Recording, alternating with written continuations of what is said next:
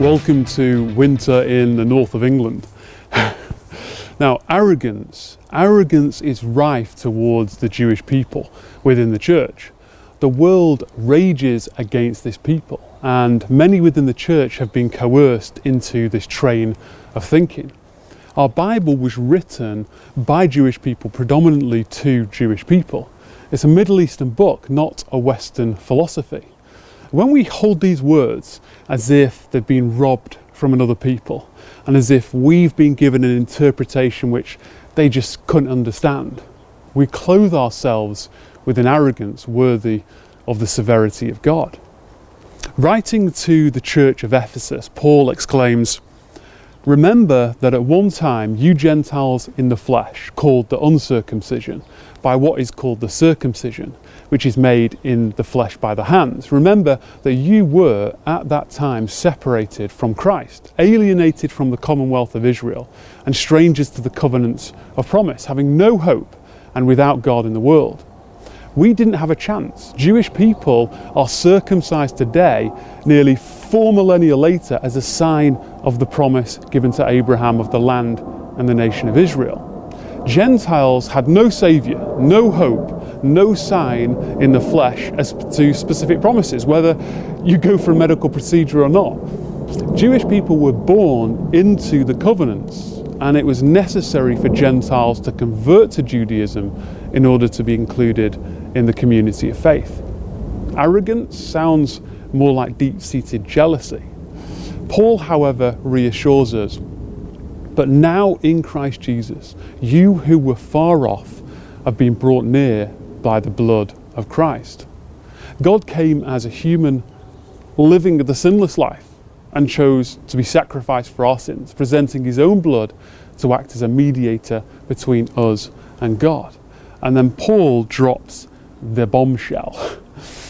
For he himself is our peace, who has made us both one and has broken down in the flesh the dividing wall of hostility by abolishing the law of the commandments expressed in the ordinances, that he might create in himself one new man in place of two, so making peace and might reconcile us both to God in one body through the cross, thereby killing the hostility. This rage of Gentiles against the Jews is demolished by the blood of Christ, or at least is supposed to be for all who put their faith in Messiah Jesus, binding us both together as one, one new man. Not fighting against each other, not competing against one another, not bitter against each other, not arrogant, surely. The Ephesians read on, and he came and preached peace to you who were far off, us Gentiles, and peace to those who were near, Jews. For through him we both have access in one spirit to the Father. So then, you are no longer strangers and aliens, but you are fellow citizens with the saints and members of the household of God, built on the foundation of the apostles and prophets, Christ Jesus himself being the cornerstone, in whom the whole structure, being joined together, grows into a holy temple in the Lord. In him you also are being built together into a dwelling place for God by the Spirit. Arrogance I shouldn't think so. Gratitude and wonder, I would hope so. Symbolizing Israel as a tree, Paul writes to the Romans If some of the branches were broken off, and you, although a wild olive shoot, were grafted in among the others, and now share in the nourishing root of the olive tree, I'll stop there, while the wild, unnatural branches are the Gentiles that are grafted into the tree of Israel, I am grafted in. I hope if you're a Gentile, you're grafted in. Jesus is the root. And I heard a, a messianic Jew once say most Christians, they act like a Christmas tree, all fancy lights but cut off at the root. You have to laugh. I love Christmas trees, but I don't want to be compared to one. Do you?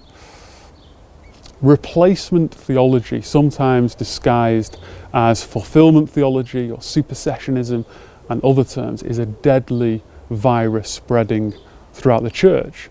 Simply put, it's a belief that the church, which is made up largely of Gentiles, has replaced the Jewish people to become the true Israel. This is nonsense, and frankly, a dangerous doctrine that is racist at its core. There is a reason Jesus was Jewish and still is Jewish. He is the King of the Jews and he will return to establish Israel as his eternal kingdom. There is a reason Ezekiel spends nine chapters detailing the future Jewish temple, the new city, the holy portion, the land inheritance to each tribe of Israel. There is a reason Jesus seals 12,000 from every tribe of the sons of Israel in the run up to his return. There is a reason that Jesus said to the apostles, When the Son of Man will sit on his glorious throne, you who have followed me will also sit on 12 thrones judging the 12 tribes of Israel. There is a reason the New Jerusalem will have 12 gates, and on the gates the names of the 12 tribes of the sons of Israel. And the wall of the city had 12 foundations, and on them were 12 names of the 12 apostles of the Lamb, who were all Jewish. It's a very Jewish future kingdom. You can't spiritualize all these things. Don't try to be more spiritual than God. The next time you meet a Jewish follower of Christ, ask them if you both together have now replaced Israel. I dare you. no, we are fellow citizens, joined together. And as we stand before God, there is neither Jew nor Greek, there is neither slave nor free, there is no male nor female, for you are all one in Christ Jesus. Yet, we do not lose our identity in how God made us. A slave, by the way, is man's structuring, not God's design. Just as we have roles between us now, there will also be roles in the age to come. A side note is that it should work both ways, in that Jews must be careful not to puff themselves up, thinking that they were chosen for their greatness. The Jewish people must be careful not to be arrogant, knowing that their nation will be the head of nations, that to them belong the adoption, the glory, the covenants, the giving of the law, the worship, and the promises. God chose them not because of their righteousness or uprightness of heart. Now, while the other side of the coin here is sincere in its prospect, it is we Gentiles that require the exhortation more than ever. And only we have a stark warning about arrogance. Let's read. Paul continues in Romans 11. Do not be arrogant towards the branches. If you are, remember, it is not you who support the root, but the root that supports you. Then you will say, Branches were broken off so that I might be grafted in. That is true. They were broken off because of their unbelief. But you stand fast through faith. So do not become proud, but fear. For if God did not spare the natural branches, neither will he spare you. Note then the kindness and the severity of God. Severity towards those who are fallen, but God's kindness to you, provided you continue in his kindness. Otherwise, you too will be cut off.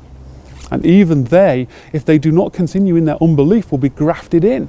For God has the power to graft them in again. For if you were cut from what is nature or a wild olive tree and grafted contrary to nature into a cultivated olive tree, how much more will these, the natural branches, be grafted back into their own olive tree? He wouldn't warn us of arrogance if none of us would become arrogant. The Jewish people are the natural branches who can be cut off individually for not recognizing Jesus as their Messiah. And we Gentiles must remember that we are the unnatural branches grafted in by grace to the same tree who can be cut off for being arrogant towards the Jewish people, regardless of accepting Jesus as the Messiah. If you don't recognize Jesus as the King of the Jews, you are arrogant towards the natural branches. It's a different Jesus. You will be cut off. If you believe you have replaced the Jewish people as the true Israel, you are arrogant to the natural branches. It may even be the same Jesus, but you will be cut off. Speaking to the Father, Jesus says, The glory that you have given me, I have given to them, that they may be one, even as we are one, I in them and you in me, that they may become perfectly one, so that the world may know that you sent me and loved them even as you have loved me.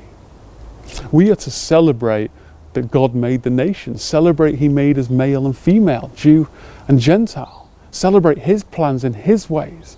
Celebrate as we join together all who have faith in His name, brought close by the blood of Christ as one new man with the King who is the head. His name is Jesus.